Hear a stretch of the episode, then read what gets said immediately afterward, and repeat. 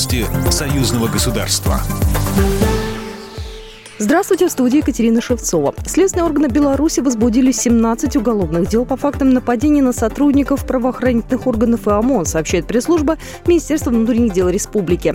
Накануне в Минске и других крупных городах прошли несанкционированные митинги, в рамках которых, по данным ведомства, совершались правонарушения. Речь идет о перекрытии движения общественного транспорта и фактах открытого противостояния органам порядка. Всего очаговые сборы граждан наблюдались в 25 населенных пунктах страны. По итогам акции в ночь на 12 августа были были задержаны более тысячи человек. Как сообщает Минздрав, за помощью обратился 51 гражданин. За минувшие сутки зафиксировано 5 умышленных автомобильных наездов на представителей правопорядка.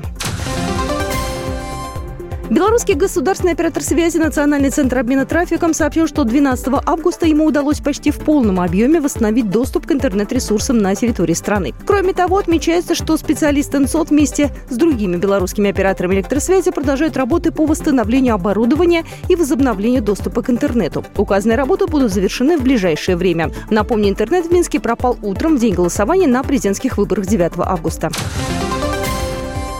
Власти Дагестана планируют открыть представительство в Беларуси и в прикаспийских государствах для развития международного сотрудничества. Об этом сообщается на сайте правительства республики по итогам совещания по вопросам развития внешнеэкономической деятельности в регионе под руководством председателя правительства Дагестана Артема Сдунова. Премьер-министр региона в ходе совещания поручил Министерству промышленности и торговли республики завершить разработку государственной программы по развитию межрегионального международного сотрудничества. Напомню, Дагестан сотрудничает с более чем 60 иностранными государствами государственной, в торгово-экономической и гуманитарной сферах. Авиасообщения между Россией и Беларусью могут возобновить в конце августа. Пока же компания Билаева продлила приостановку рейсов во все российские аэропорты.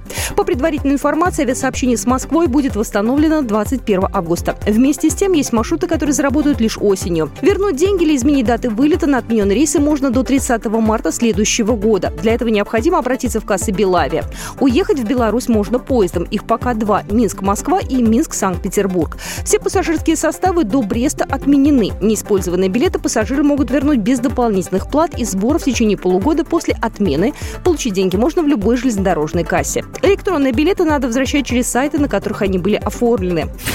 Программа произведена по заказу телерадиовещательной организации Союзного государства. По вопросу размещения рекламы на телеканале «Белрос» звоните по телефону в России 495 637 6522. В Беларуси плюс 375 44 759 37 76.